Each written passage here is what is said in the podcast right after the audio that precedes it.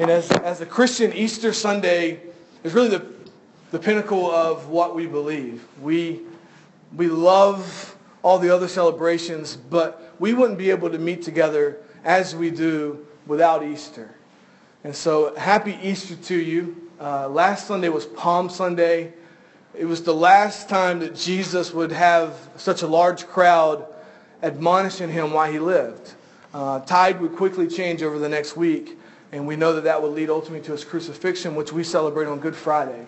Um, but I say that it's Good Friday because Easter Sunday comes. And so today we get to celebrate a resurrected Savior, um, and we get to celebrate what he's done for us, and it's an amazing thing. So we're going to have fun doing that this morning. We'll do it first through the Word, and then we'll have a time at the very end where we'll take communion together as a church family and recognition of what Christ paid on the cross. And so it'll be a good time this morning. So I'm, I'm glad that you're able to be here with us. If you'll turn with me, we'll be in Hebrews chapter twelve. Um, we've been doing a series for the past uh, for the past four or five weeks called Broken Hallelujah. Uh, let me first say, uh, man, the music was great this morning, wasn't it? Yes. Man, it's it's wonderful. Thanks to Dan. Yeah, thank you. Thank you so much for uh, Dan puts a lot of hard work in here. I see his car at this church a lot. And I know he's prepping, and I appreciate that. I appreciate everything people do. Sunday school teachers don't get enough recognition. I appreciate everything you guys do. People that volunteer with the children, uh, as difficult as it could be, I appreciate it. Volunteering with the youth, printing the bulletin, everything that happens at this church is volunteer-based, and I appreciate everything. Um, for the past several weeks, we've been doing a series called Broken Hallelujah. And I know that it's been a very challenging thing for me, because uh, I can look at my life from time to time and go, it's just not fair, the cards that's been dealt to me, right? I'm, I, all the brokenness that enters into my life, it's just not fair that I have to go through those things. And so uh, we spent several weeks looking at some men who went through some things that really weren't fair to them. Noah was the first man we talked about, and he brought brokenness into his life through his disobedience to God. And it wasn't fair what happened afterwards, but he changed what could have been a, a, a life-altering event into a testimony that we find him in the book of Hebrews chapter eleven as a man of faith. Or Abraham, who was so devoted to God that he is the depiction of what we know faith to be. And yet in the middle of him celebrating a son, we find that God throws this wrench in the plan where he is to sacrifice his son. And, and, and with all faith, he is willing to do it. And God intervenes in that time. And, and sometimes in our life, things are thrown into our lives, and the brokenness that it causes is frustrating. And we go, God, it's not fair. But Abraham, we find him in the book of Hebrews chapter eleven as a man standing as the picture of faith. The last guy that I talked about was Jacob, who had just a checkered life, but it all really started at his birth. He was born into a situation that seemingly was unfair. Uh, from the moment he entered this world, he was known as a cheater and a deceiver. And so if you can imagine your whole life being born into a label, he was that. And I meet people all the time who goes, you don't understand, I was born with parents that abandoned me. I was born in this situation and these labels that have been placed on my life. But if we see anything from Jacob's story, is that the labels we're given at birth don't define who we're to be. That God can redeem us even if we're labeled a cheater and a deceiver. And, and the brokenness that being born into unfortunate situations bring is sad and it's tragic, and I hate the effects of it. But we find Jacob in Hebrews chapter eleven as a man of faith. As I was planning this series months ago, my whole plan was to end on he, uh, end, end on Easter Sunday looking at Jesus' life. If you want to know what a broken hallelujah was meant to look like, look at his whole life. And so we're going to do that. Jesus knows what it's like to be born into an unfortunate situation. He knows what it's like to bring unfortunate brokenness into your life. And he knows what it's like to have brokenness thrown into your life. And the good thing is Easter is this celebration of reconciliation with our Savior that we get to have. Let's pray. God, thank you this morning for, for the price you paid on the cross. And though we often have this depiction of you bloody on a cross, what we celebrate today is a vacant cross and you conquering death. And so this morning, God, as we enter into a time uh, through your word, Lord, I ask that you would really challenge our hearts. Lord, help us to understand what you want and your purposes for our life. God, whether someone is here today and they say, I was born into brokenness, I brought brokenness into my life, or brokenness seems to have been thrown in my path. Lord, we know that you redeem the broken and you love the people who need the most love. And so today, God, I ask that you minister to each and every person here. Lord, that your spirit would be real, that your power would be evident to them, but more importantly, God, they would leave here uh, with a greater hope in you. So we ask that you be with us this morning in your anointing flow in Christ's name. Amen. You know, the whole series was based out of Hebrews chapter eleven, and, and there's so many individuals listed in that in that thing. It was hard to pick from. Um, but what's beautiful is if you've already turned to Hebrews twelve, verse one, you see that when we flip from this hall of faith as we know it, and we go to Hebrews chapter twelve, we find this beautiful uh, verses to start us off. Therefore, since we are surrounded by so great a cloud of witnesses, that was all the people we read before, let us also lay aside every weight in, uh, in sin which clings so closely, and let us run with endurance the race that is set before us, looking to Jesus, the founder and protector of our faith, who for the joy that was set before him endured the cross, despising the shame, and is seated at the right hand of God. This morning I want us to look at how we overcome brokenness based on the founder of our faith. So I want us to look at Easter a little different this morning. We'll go through this whole story of Easter, the crucifixion and resurrection. But I want us to start back a little earlier than that. When we look at crazy lives, we need to look no further than the life of Jesus. And we examine the crazy beginning of that life every single year at, the, at Christmas time, right? We look at it. Uh, several years ago, I was riding down the road, and I seen a church sign that that has never left me. It's always been one that I love, and it's, it simply said at Easter time, it said, Easter, the conclusion of the Christmas story. And I love that sign because the reality is we have such a celebration during Christmas, and we neglect that the only reason Christmas is, exists is so that we can have Easter. Right? There would be no Christmas if Easter wasn't the ultimate goal. And so our celebration this morning, as fun as it is to receive presents, should be even greater at Easter because we celebrate Christmas knowing that Easter is around the corner. But I know that it's very difficult to celebrate such a gory death that we read about Jesus. But the reason for Christmas is for Easter. And so today I, I, I hope that you leave here with the understanding that Easter breathes hope into our life because the very thing that conquers us, death, is now conquered by the one we trust in. Today what we celebrate can change everything about our lives. And I want you to know exactly how important that is. And so Jesus experienced everything that we've talked about with the men leading up to this week. And so I want to go through those through the life of Jesus. As I was saying with Christmas, Jesus was born into what many would consider brokenness. If you can imagine, he's the byproduct of a pregnant, unwed teenage mother, right? And we know how society labels people today, and culturally we accept things a lot quicker than we did back, than they did back then. For Jesus to be born in such an unfortunate situation really was him born surrounded by such brokenness. And that wasn't even the worst part of Jesus' birth. We read in the book of Matthew and throughout the Christmas story that what surrounded the birth of Jesus was literally a genocide of babies as the enemy wanted to go ahead and eliminate Jesus up front. And so can you imagine the situation that he's born into? The brokenness that he's born into. People are scared because Herod is a madman. He's murdering babies two years and younger, all males. And, and as they're going through this, here's Jesus, a product of an unwed teenage mother. And so brokenness and being born into it is something that Jesus fully understands. And so the enemy knew if he could just kill Jesus up front, then he could stop what he knew was going to unfold. But he failed, and, and in the middle of hopelessness, hope was born.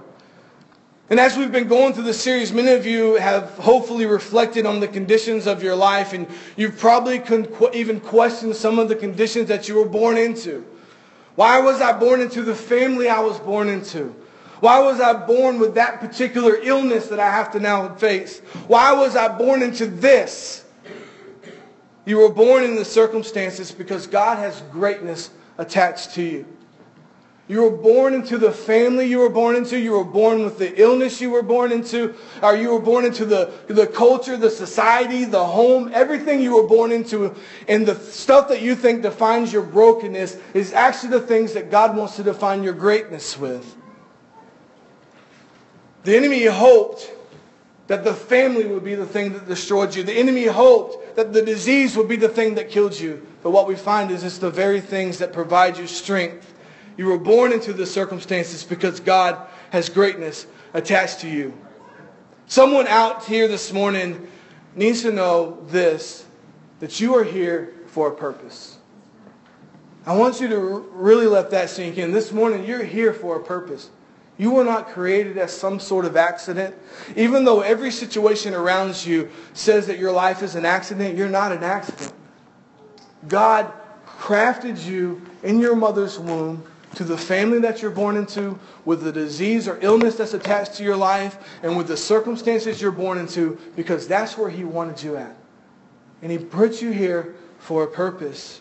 Our Heavenly Father placed you today where you are for your glory, for His glory. Your Christmas birth came on the heels of the Easter resurrection of Christ that breeds hope into the brokenness you, that you think you're born in, that, that, that you're the byproducts of a terrible circumstance is not actually how we should define your life. That you're actually born into the glory that God has for you. That you can shine hope and love in the midst of chaos. When we looked at the story of Jacob, it's really a struggle to understand, at least at the beginning of his life, how God can take a man who was very effeminate, who was known as this mama's boy, who was known as a liar and a deceiver. Everything you depict a man not to be was what Jacob embodied. And yet we find the promise that he was going to be this mighty man of God. And you look at it and go, I don't see how that can unfold. And that happens in people's lives every single day. People are born and they go, I don't know how God can ever use me. I'm too broken. But God can use you. Because you're here for a purpose. And if there's anything that we see illustrated in the life of Jesus, is that no matter the brokenness that you're born into, God can bring glory because He has created you for a purpose. You're not an accident. God wants to use you for something great. Jesus was born into a broken situation. And we call to a Savior who we think doesn't empathize with what we're going through. We're mistaken. He understands what it's like to go through broken births. And He understands what it's like to overcome a broken beginning to have a great finish. You may carry the story of an awful past, but God can resurrect your story. And that's what Easter is. It's when God takes something that the world would deem as hopeless and He resurre- resurrects it for His glory. The resurrection of hope and hopelessness is what Easter is about. This morning, if you feel that your story is it's just beyond repair because of what you were born into, I want you to know that the resurrection of your story can begin this morning. The other part of this Broken Hallelujah series is that it was demonstrated through Christ, is that we can bring brokenness into our lives. We can bring brokenness into our lives. In Noah's situation, the repercussions of what he brought led to what we still see today as conflict in the Middle East. A lot of the enemies that Israel has was born in the moment when Noah decided to make the decision that he made. And for us, we may still face the repercussions of sin that has really kind of overtaken our life. If you've struggled with an addiction, I will tell you that just because you quit it today doesn't mean there won't be health effects down the road. Just because you thought that that accident that happened between you and your wife would never happen again doesn't mean that there's not going to be lack of trust in a relationship. All the things that we do in contrary to what God has called us to do, there's repercussions for it.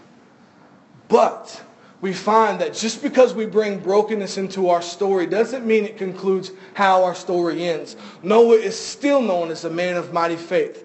And even though you've brought brokenness into your life through some sort of failure or pride, know that God can still make a success story out of you. because he's in the business of resurrecting that. Jesus entered into our brokenness because of sin. And possibly my favorite Easter verse is actually found in Genesis, Genesis three fifteen. This says, I will put enmity. I don't even know where that word, why is that word in the Bible? Anyhow, it means that there's going to be uh, com- conflict between you and the woman. And this is God placing judgment on the serpent, which we know as Satan, in the very beginning of time. He said he's going to put conflict between you and the woman. And between your offspring and her offspring, he shall bruise your head, and you shall bruise his heel.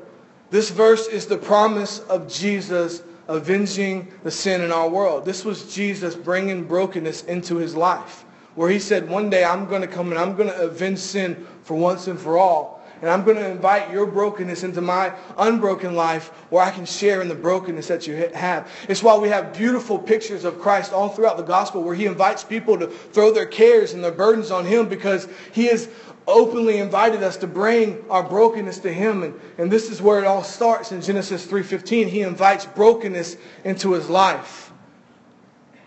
And it's the promise that Jesus will bring brokenness into his life because he will willingly enter into it. And so Genesis three fifteen promises that the seed of Eve, Eve will bruise the head of the serpent, and the serpent will bruise the heel of, the, of that seed.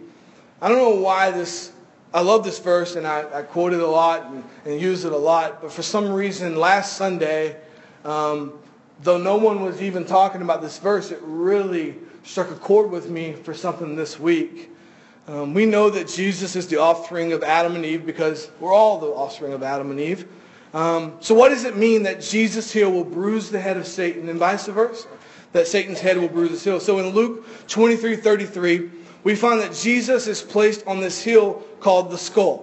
Right? It says, and they and when they came to the place called the skull, they crucified him, and the criminals, one on his right and one on his left. So we have this picture of Jesus hanging on a cross, and we see it on this picture here, and on each side of him is a criminal.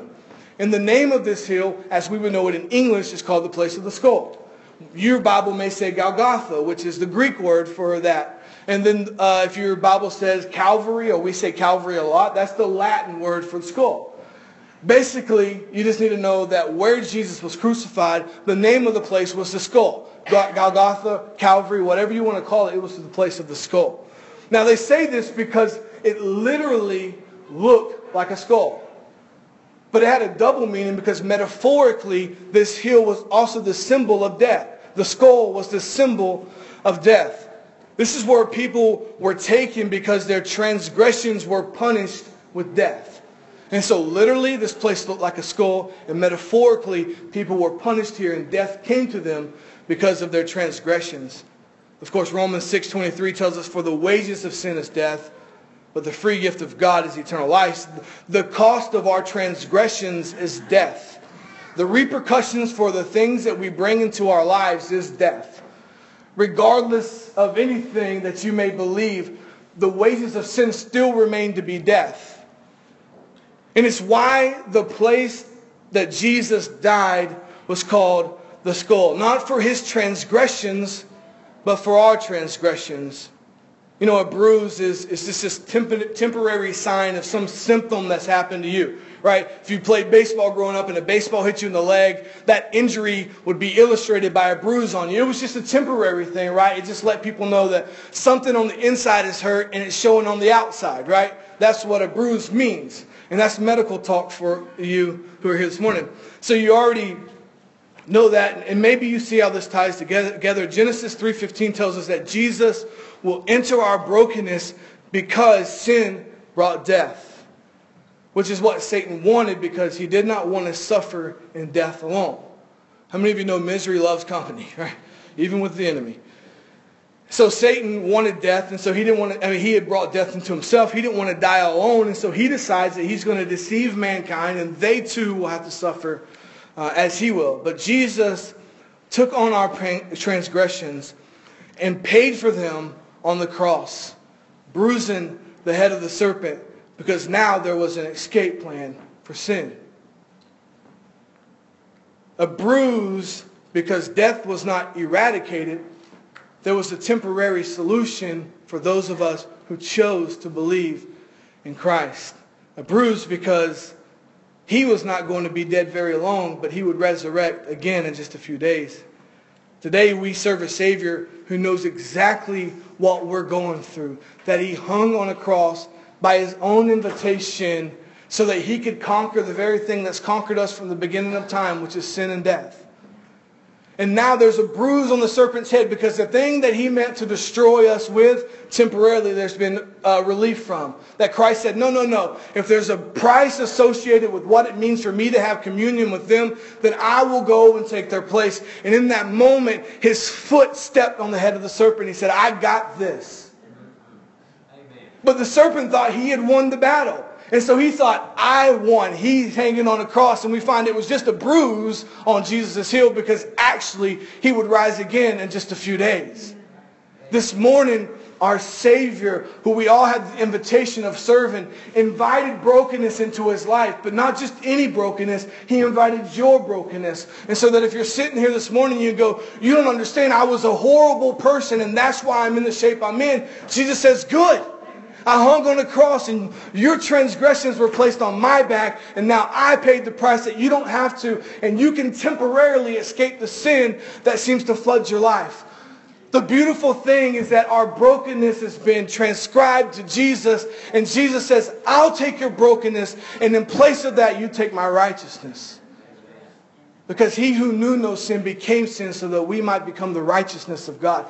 The beautiful thing this morning is if you come here and go, I'm a broken person beyond repair, that Jesus says, you're not beyond repair. I've already repaired you. Just let me have your brokenness and I'll give you my righteousness. Today we serve a Savior who knows exactly what we're going through. He doesn't understand what I'm going through is what we always like to argue. He's never had to raise the kids that I've had with no support.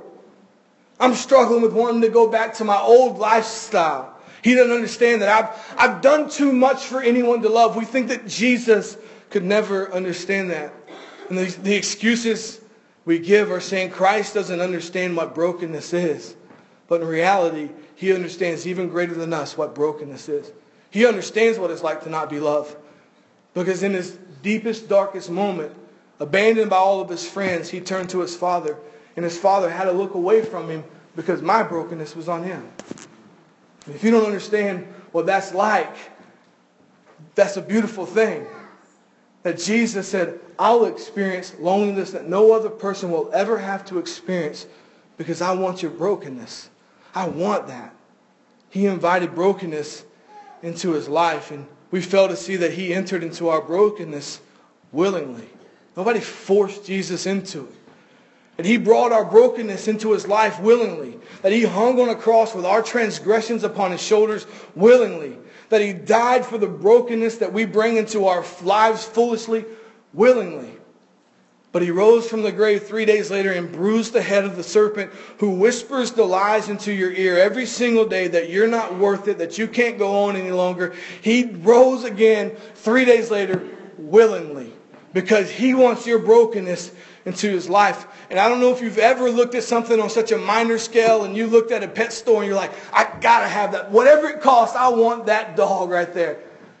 Imagine it on such a large scale where Jesus looked down from heaven and said, they've done everything they can to rebel against me. We gave them a second chance and they rebelled again. But I want them. Whatever it takes, I want them. You've never experienced true love until you know what it's like to be wanted. And he wants you this morning. And he said, I don't know what it's going to cost, but whatever it takes, I want them in my family. And God said, well, the wages of sin is, is death. And Jesus said, I'll, I'll do it. If it means that I have to be all alone, I'll do it. And if it means that everybody I love will turn their back on me, I'll do it. And if it means that on a Sunday morning in Bonifay, Florida, there'll be a group of people that will turn away from my love, I'll still do it because he wants you in his family. He invited your brokenness into his life. And this morning, you don't have to be a broken person anymore. Right? That your brokenness can become a broken hallelujah. Today, the brokenness in your life has been conquered willingly by our Savior. And this morning, the brokenness that has controlled your life for years can be laid at the foot of the cross because it's not brokenness any longer. It's a broken hallelujah. And the final, the final part of this broken hallelujah series that we see demonstrated through Christ is that sometimes brokenness is just thrown into our lives. For Abraham, It was seemingly the sacrifice of the son that he had waited for for over a hundred years. He thought that was going to be the thing thrown into his life, and God spared him. One of the most gut-wrenching verses in the crucifixion does not have any physical beatings described with it. It's in the garden when Jesus called out to his Father and said, "If you can, please take your cup of wrath away from me. I don't want it." Jesus was experiencing emotional pain from something thrown into his life by us. It wasn't anything he had ever done. He was experiencing such emotional pain that he pleaded with his Father, "If there's another way, I'm willing to do it." And God said, "That's it. The wages of sin is death. You, you have to die in order for that price to be paid." And so he did not deserve death. We did. But he went in our place. And he did not deserve the beatings that he got. We did. But he went in our place. And, and he didn't deserve the emotional pain and stress of failure that he went through. We did. But he went in our place. And he didn't deserve the cross. We did. But he went in our place. And, and the only way we could ever commune with God again was for that price for sin to be paid. So with the brokenness of humanity thrown into his path, Jesus came to us. Born into brokenness, inviting brokenness into his life, brokenness thrown into his, into his, into his path. All the while, the enemy kept believing he was winning. For thousands of years, he thought, "I'm winning this." And so at the very beginning, when he deceived Adam and Eve, he thought, "I'm winning this." In the garden, the enemy thought, "I'm winning this. I've won." When a genocide of babies was unfolding, the enemy thought, "I've won this." When people hated Jesus, he thought, "I've won this." But winning was not the outcome. And when Jesus hung on the cross, the enemy thought the ultimate victory had taken place. He thought, "There it is, I've won.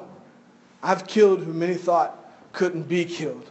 The invincible, infallible Jesus hung on a cross, dead. But we find that the symbol of victory is not wins and losses. It's actually something like one of our kids made in children's church one time. The symbol of victory is this right here, an empty cross. That though the enemy thought, "I've won this. Look, he hang, he's hanging on a cross. He's dead." We find that victory is actually defined by an empty cross. It's why we have crosses all over our church, because it's a reminder that victory looks a little different for those of us who trust in Christ. The winning symbol that we all lean on now is a cross. And despite our brokenness, we can cling to what the symbol of a hallelujah is. See, our story is filled with broken hallelujahs. I was born into it. So it was thrown into my path. I brought it into my life. What we find is Jesus' whole story is this picture of what hallelujah is. Hallelujah is that I can live a life in pursuit of God and obedience. Hallelujah is that though I, though it looks like the world has defeated me, I can stand victorious at the end. And the greatest symbol of a hallelujah is an empty cross and an empty tomb. Because it's a reminder that the very thing that was meant to control our lives has been conquered by the very one who wants to control our lives. And the beautiful thing we have this Easter morning is that we can surrender to him, and our brokenness can become a broken hallelujah, because the one they thought they broke actually was living out the hallelujah. Hallelujah story. And so now we get to trust in him, and now we get to experience victory in him. The beautiful thing that we celebrate on Easter is a risen Savior, because it reminds us that we stand victorious in the very end. Despite our brokenness, we can cling to the symbol of what a hallelujah is. We can grasp hold of the cross, and what was meant to break our Savior is our hallelujah. I want to close with this story right here. Doctor Siemens, he tells of a Muslim who became a Christian in Africa. And he said some of his, some of his friends asked him, "Why have you become a Christian?" And he answered, "Well, it's like this. Suppose you were going down a road and suddenly the road forked in two directions. And you didn't know which way to go. And there at the fork in the road were two men, one dead, one alive. Which would you ask which way to go?" This morning, you stand with that decision. You stand at the fork in the road. A life that's been filled with failure, or a man who's conquered the very life you're trying to live, who stands victorious, who's conquered death, which will conquer us. It's undefeated. Today you stand at that fork in the road, and today you have a choice in regards to the cross. Keep living in pursuit of death, or surrender to the one who conquered death and is here to raise you to life. Will you bow your heads with me? God, I thank you this wonderful morning that you conquered death, that you gave such a beautiful illustration of what it means to live a victorious life. And now this morning, God, as we stand here in brokenness, you've invited our brokenness into your life. So much so that it cost you your life, but you still embraced it. This morning, God, there's people here who are living in that brokenness. God, who live under the excuses of, I was born into brokenness. Or they think they're so much of a failure that they can never be forgiven for their brokenness. Or, or God, they say, I have brokenness thrown into my life and I don't know how to navigate it. God, this morning I pray, as we turn to you, that you would just begin to work in their lives and help them to see that their brokenness has already been taken with you on the cross. And this morning, the empty cross exists so they can know that they can be victorious. With every head bowed, every eye closed, I want to give you that chance. If, if you're here this morning and you say, I'm tired of living a broken life. I'm tired of brokenness after brokenness after brokenness. I'm tired of failure after failure after failure. The beautiful thing this morning is God has invited you to an empty cross to let you know that your brokenness has been conquered. This morning I want to invite you forward. There's no greater day than the day we celebrate our risen Savior than to lay your life down at the cross for Him and say, I surrender, take it over, I can't lead it any longer. If that's you, I want to extend the invitation this morning to come up and pray, to seek God, to have an opportunity to know what peace feels like and what it feels like to have a broken hallelujah testimony. If that's you, we'll give you a moment this morning to find your way up front, and I would be happy to pray with you and share with you about our risen Savior.